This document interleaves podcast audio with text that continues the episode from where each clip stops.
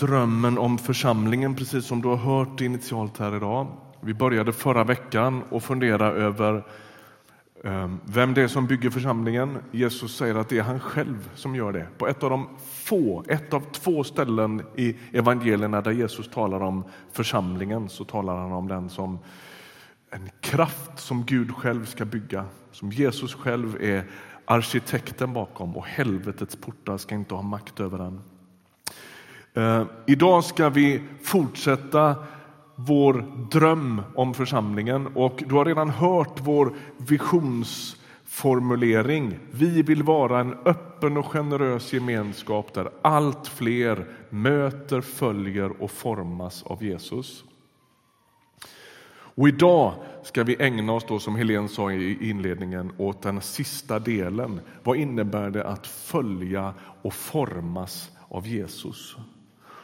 Och förra veckan frågade Jesus då vem han är. Han frågade lärjungarna det. Vem säger ni att jag är? Och Petrus svarar, du är Messias, den levande Gudens son. Strax efter det avsnittet kommer dagens text. Men vi hämtar den ifrån Lukas redogörelse och den finns i Lukas kapitel 9 för dig som vill hänga med i din bibel. Lukas 9 och från vers 23 står det så här. Och han sa till alla om någon vill gå i mina spår måste han förneka sig själv och varje dag ta sitt kors och följa mig. Ty den som vill rädda sitt liv ska mista det men den som mister sitt liv för min skull, han ska rädda det. Vad hjälper den människa om hon vinner hela världen men får betala med att mista sig själv? Vad betyder det här? Låt mig backa bandet ganska rejält först. Genom historien, ända sedan den kristna kyrkan blir statsreligion i romarriket, då pratar vi 300-talet efter Kristus, ni, är ni med på den historien? Under de första århundradena så är den kristna kyrkan svårt förföljd. Inte riktigt hela tiden, men oftast. Den ena kejsaren är mer galen än den andra och de utnämner sig själva till Gud och, och kräver Guds, eller tillbedjan av kejsaren. Och, så här, va? och kyrkan är med om hemsk Både en blomstrande tid när kyrkan växer så det knakar och förföljs så det bara brakar om det. I slutet på 200-talet eskalerar det där. Man bränner alla sångsamlingar, predikosamlingar, bibeltexter som delas. Man fängslar pastorer och präster och det är en, man nästan utplånar kyrkan. Det är en förfärlig historia. Som någon sorts rekyl på det så kommer sen 300-talet. Det finns en kejsare som heter Konstantin som drömmer om Jesus på natten. Och Han drömmer i detta kors, i detta tecken ska du segra och så ser han ett kors.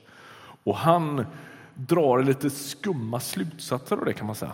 Det är inte så att han plötsligt blir en eh, överlåten bedjare. Det vet vi inte, men det finns inte så mycket som tyder på det. Utan det han gör är att han tar fram sina sköldar och så sätter han ett kors på dem och så kör han i princip på som förut. kan man säga. Och så blir, går kyrkan på en mansålder, på ungefär 75 år, från att vara svårt förföljd, nästan utrotad, till att bli statsreligion i hela den då rådande världen. Är ni med på att det är rätt snabbt? Liksom, 75 år, från totalt liksom, eh, krossade nästan till att sitta precis i maktens innersta centrum bland kejsare och potentater och kungar och regenter. Och så blir kristen tro statsreligion och man i princip förbjuder annan religion. Vad händer med kyrkan under en sån resa? Vad, vad är man med om då? Jo, det har ju skavt lite extra givetvis att läsa en sån här text då. Eller hur?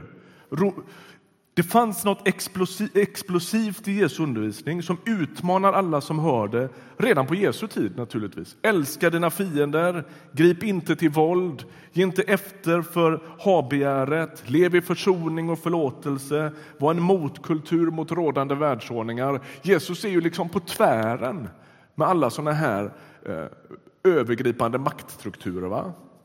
Och så ska plötsligt alltihopa detta stuvas in i en statsapparat som är girig, våldsam och oförsonlig. Är ni med? Hur löser man det? Som ett direkt resultat av det tonar man ner till exempel bergspredikan. Plötsligt är ju alla kristna och nåden är något som alla mer eller mindre tar för givet. Och som protest mot det här så uppstår klosterrörelserna. Då går en del Jesus efterföljare ut i öknen och så ägnar de sig åt enkelhet, bön, de söker Gud, de lever i små gemenskaper som så småningom blir klostren.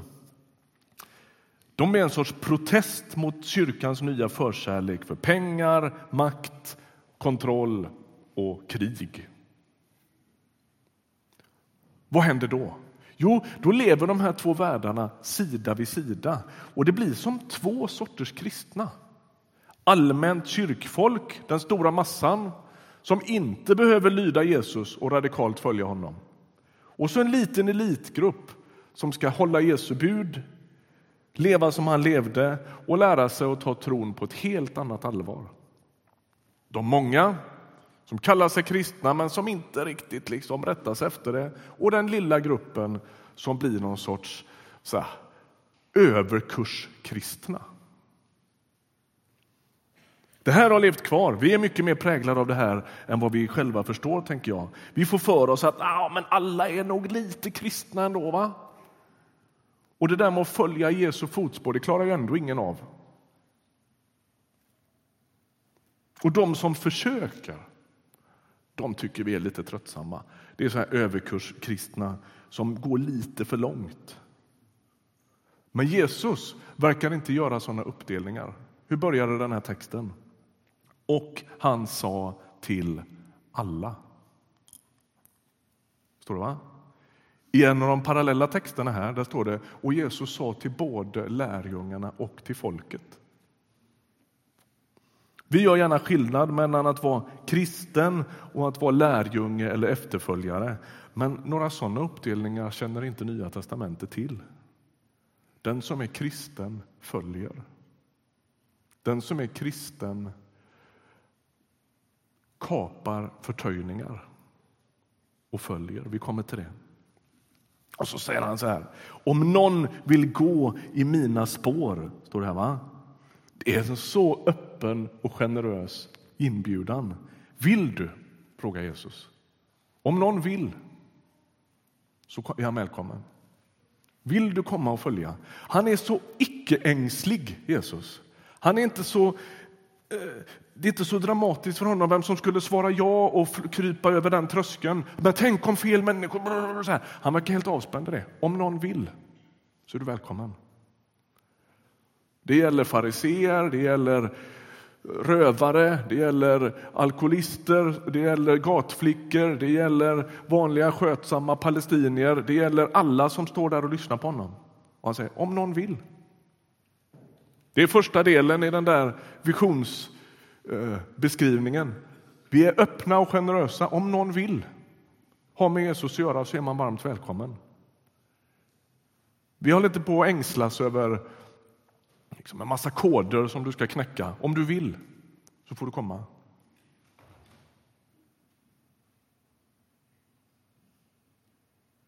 Det är trashankar, och det är syndare, och det är landsförrädare och det är elitmänniskor och det är fariseer som kommer mitt i natten för att de är så ängsliga för sin position. Och Det är alla typer av människor som rör sig och Jesus bara säger om någon vill så får han komma.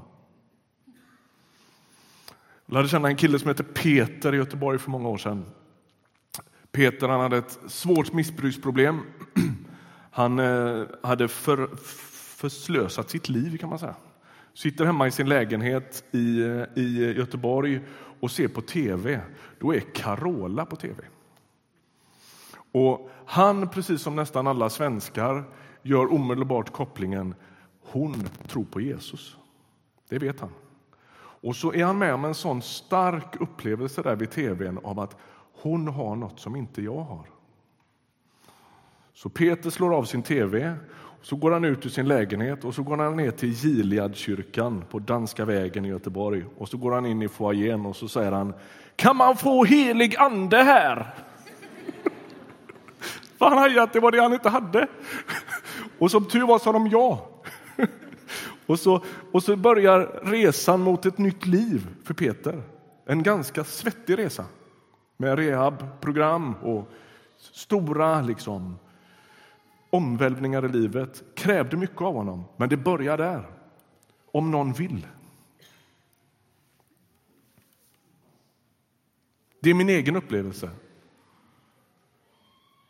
Utan missbruk, utan rövarfasoner med ett ganska vanligt villa samhälleliv med mamma och pappa och lillebror och skola och alltihopa. Att någonstans fanns det något som drog också i mig. Och när jag sa ja till det kände jag att han välkomnade mig. Om någon vill. Jesus är som en enda vandrande inbjudan, hela han. Och sen är det som om den här texten liksom vrider sig runt sig själv. Och står det sen, om någon vill gå i mina spår måste han. Om någon vill så måste han. Var det inte frivilligt? Hur kan vi prata frivillighet och måsten på samma gång? Är inte det konstigt? Det är frivilligt. Man kan säga nej. Om man vill så är man välkommen, men man säger inte ja till vad som helst. Man kan inte kalla allt för kristet, utan bara det som minner om Jesus. Bara det som bär Jesus spår i våra liv kan vi kalla kristet, inte vad som helst. Den som vill följa den som vill bli en kristen, den som vill ha med Jesus att göra, är varmt välkommen. Man frågar, blir inte fråga, vi frågar inte efter meriter, vi frågar inte efter kunskap, vi frågar inte efter personlighet, vi frågar inte efter den som vill komma är välkommen. Och då måste man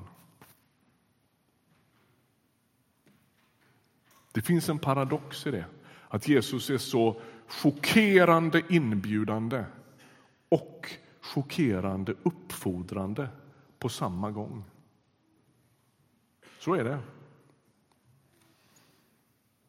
Jag var på en, jag tror jag berättat det förut, men jag var på en bibelskola för många år sedan och eh, undervisade utifrån det här med lärjungaskap och de här texterna om vad Jesus säger att vi ska lämna allt och följa och så. Va? Och när vi håller på och läser de där texterna, bara läser dem rakt igenom, så är det en tjej i bibelskolan där, det är ändå bibelskolan vi pratar om, som bara hoppar upp i bänken med sin bibel och säger Jag blir så upprörd! Säger hon.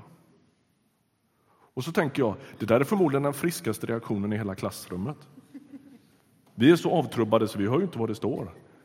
Hon hörde vad det stod. Vad då lämna? Vad då följa? Det var nog förmodligen så det lät när det sades första gången. Och plötsligt slog det henne. Det här är uppfordrande. Det här kommer ju, mitt liv blir, om jag ska göra som det står här, då blir ju mitt liv annorlunda. Då kommer jag börja anträda en förvandlingens väg. Och hon blev så... Hon visste inte vad hon skulle göra med det.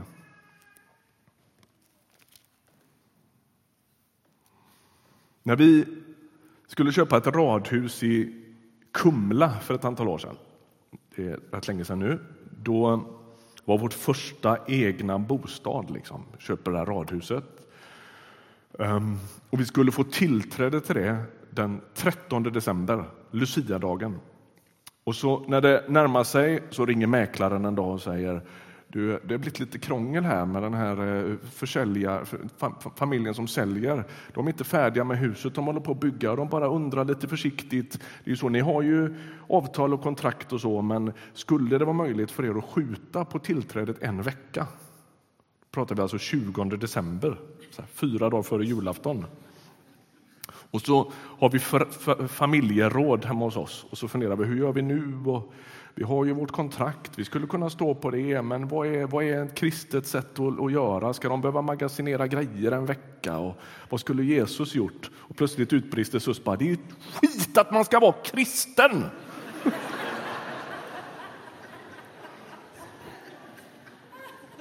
Nu är inte hon här och kan försvara sig idag, men jag tänker att också det är en väldigt sund reaktion. Det är uppfordrande att följa Jesus. Och man kan inte göra hur som helst längre. Ni fattar hur det där slutar. Vi höll på att konka grejer ända in i jul, kändes det som. Vad måste man? Man måste förneka sig själv och varje dag ta sitt kors och följa mig, säger Jesus. Det är som att man går, om vi skulle prata pokerspråk, det vet, får vi knappt man får det i kyrkan, man går all in. är ni med? Det är när man sitter på en hand och så tänker man man har lite på att fjösa med någon liten eh, sån här, eh, vad heter det, mark i taget, liksom, utan man bara så här. Bära eller brista. Det är den inbjudan som, som går ut. Gå all in. Klipp alla förtöjningarna. Förneka sig själv betyder inte trampa på sig själv. Förneka sig själv betyder inte att börja tänka lågt om sig själv. Men det betyder att inte ha sig själv som centrum längre. Utan att börja navigera runt någon annan än sig själv. Åhörarna som lyssnar till Jesus de har garanterat sett någon som bär sitt kors till en avrättning. Och när man gör det, då kan man liksom inte backa. Man kan inte ångra sig. Det är inte så att de har valt det, de som gör det. Men det Jesus gör här, det är att han inbjuder till någon sorts självvalt korsbärande och säger, alltså när han använder bilden kors, då är det en brutal bild. Man slutar All, all, all, alla förtöjningar klipps. Liksom. Man kan inte backa, man kan inte lita på sitt snygga liv, sin välordnade tillvaro. Allt är liksom dödsdömt. Och det är vad som händer när man börjar följa Jesus. Det är som att det, vi gillar ju att tänka ett blankt blad när vi pratar förlåtelse. Va? Vad härligt, Jesus ger mig ett blankt blad så att jag inte behöver leva i mina gamla misstag och synder längre. Det är sant. Men det blanka bladet gäller också allt annat i en sorts mening.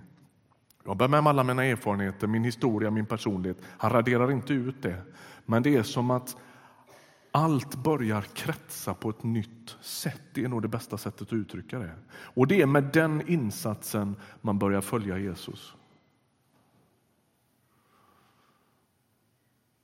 Jag vet att jag återanvänder några berättelser idag, men jag skäms inte för det. Ni får ta dem igen. Jag träffade en missionslegendar för ett antal år sedan som heter Bruce Olsson. Många av er har läst någon av hans böcker, Driven av kärlek, och kanske hört honom. Det var, som en, det var en mäktig upplevelse att få möta honom. En, en helig människa på något sätt. Va? Eh, och så berättade han hur indianerna gör när de fångar apor i Sydamerikas djungler. Så att Bruce Olsson, för dig som inte vet, har varit missionär i Sydamerika i många, många år. Åkte ut på 50-talet och har i princip levt sitt liv där ute. Eh, en gammal man nu. Och då berättar han hur, hur indianer gör när de fångar apor. Eh, då är det så att det växer bananer i träden och alla vet att, att aporna gillar det. va? Och så tar de en kalebass och så trär de den över den, de, den lilla bananklasen. Och, så låt, och, och, den är väldigt vackert målad, den här stora, liksom, eh, det är som en kruka nästan. Och så täcker de över den så att den inte syns och så får bananerna växa inne i den där krukan tills de inte går att få ut. Sen avtäcker man den där. Och det är som att de här aporna flockas runt den här. Va? Och så vill de ha den. Och så utspelas det en strid uppe i träden där och så slåss de stora aporna om vem som är starkast. Och till sist är det någon som vinner, stoppar ner sin hand i hålet där och, och får tag på en hel bananklase. Då går de fram lugnt och sansat och tar apan. Därför att han är så dum Så han släpper inte. Han skulle aldrig komma på tanken. Han har stridit för detta. Han har jobbat för detta. Han har visat sin makt, sin position, sin förmåga. Va? Så, va? Och så han står kvar och de bara går fram och tar honom. Vad skulle, vad skulle han behöva göra för att rädda sitt liv? Släppa taget. Så fort han släpper är han fri. Och Jesus säger när han säger förneka sig själv, släppa taget. Det står senare här, va?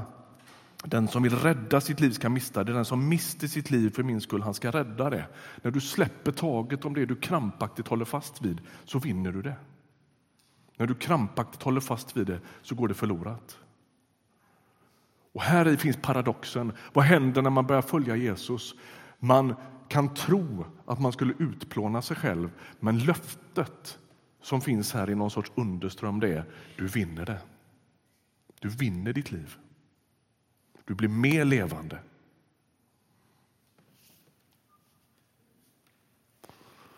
Ju mer plats han tar i ditt liv, desto mer levande kommer det att bli. Det är min övertygelse att det är så. Gå inte på bluffen att ju mer du ger åt Jesus, desto mer krymper ditt liv. Det är en lögn. Det är en lögn.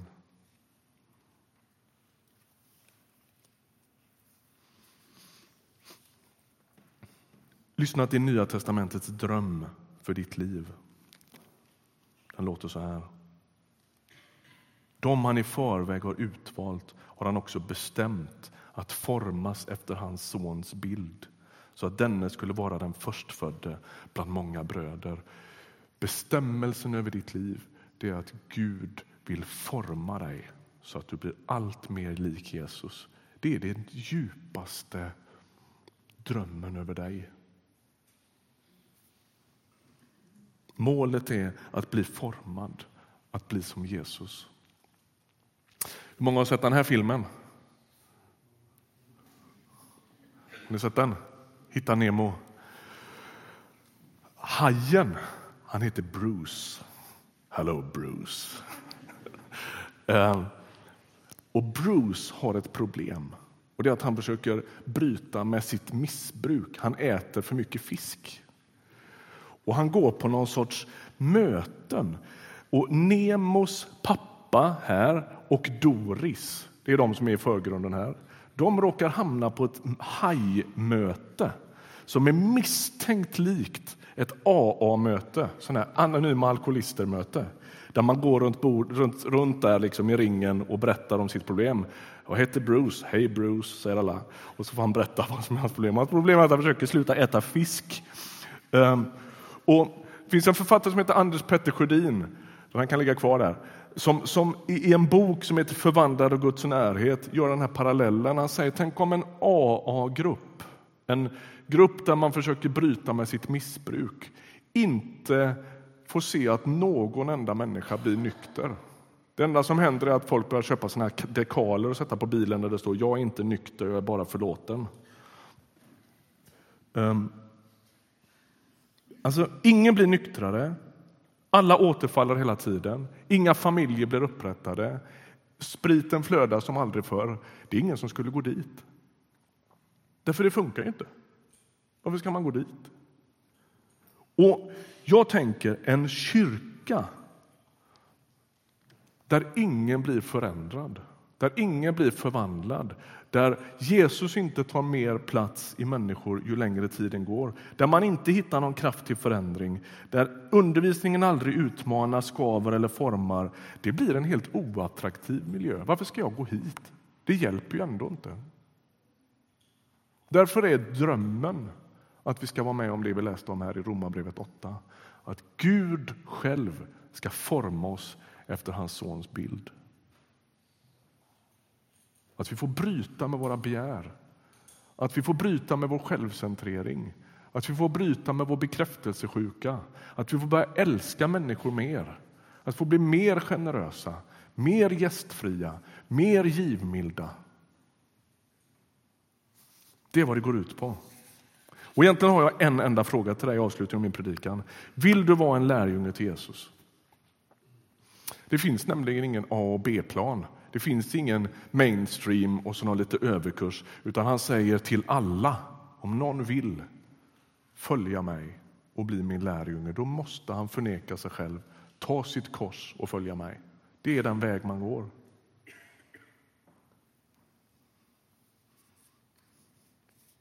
Problemet i romarriket var att det fanns en Jesus som tillbads men som inte efterföljdes. Låt det inte bli så i ditt liv. Du som tycker kristen tro är kass, att han inte håller vad den lovar, du har prövat och det blev inget. Kom, då har jag ett... Det här kommer aldrig någon PR-byrå att skriva i sina annonser. Om du tycker kristen tro inte håller vad den lovar, kom och dö med Jesus. Det är inbjudan. Släpp taget. Ta upp ditt kors. Gå all in. Hissa liksom vit flagg. Säg, jag ger upp, jag ger upp. Du får göra vad du vill med mig.